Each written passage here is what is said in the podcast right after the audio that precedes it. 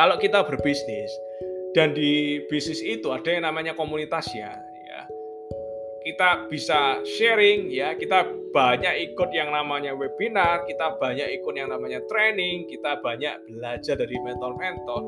Itu tujuannya satu, teman-teman ya. Bisnis building dan karakter building ya. Dua tujuannya ya, bukan satu ya, dua teman-teman ya. Bisnis building ya, tujuannya adalah apa yang kita input ya. Kita belajar suatu materi-materi yang kita belajar, pengalaman-pengalaman banyak orang, pengalaman-pengalaman mentor, buku-buku yang kita baca, ya.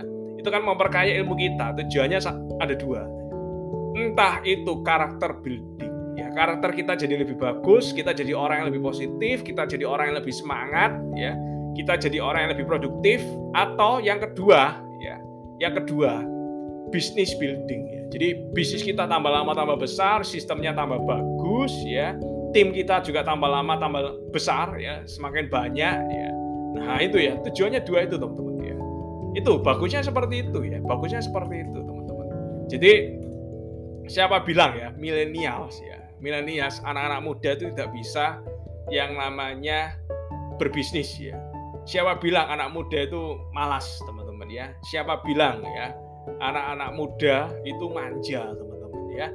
Tapi di kita ya di sini anak-anak muda ya anak semua saya anggap anak muda teman-teman ya. Semua golongan milenial maupun golongan milenium itu sama mudanya teman-teman ya. Mungkin fisik bisa tua teman-teman ya. Mungkin fisik bisa senior teman-teman ya.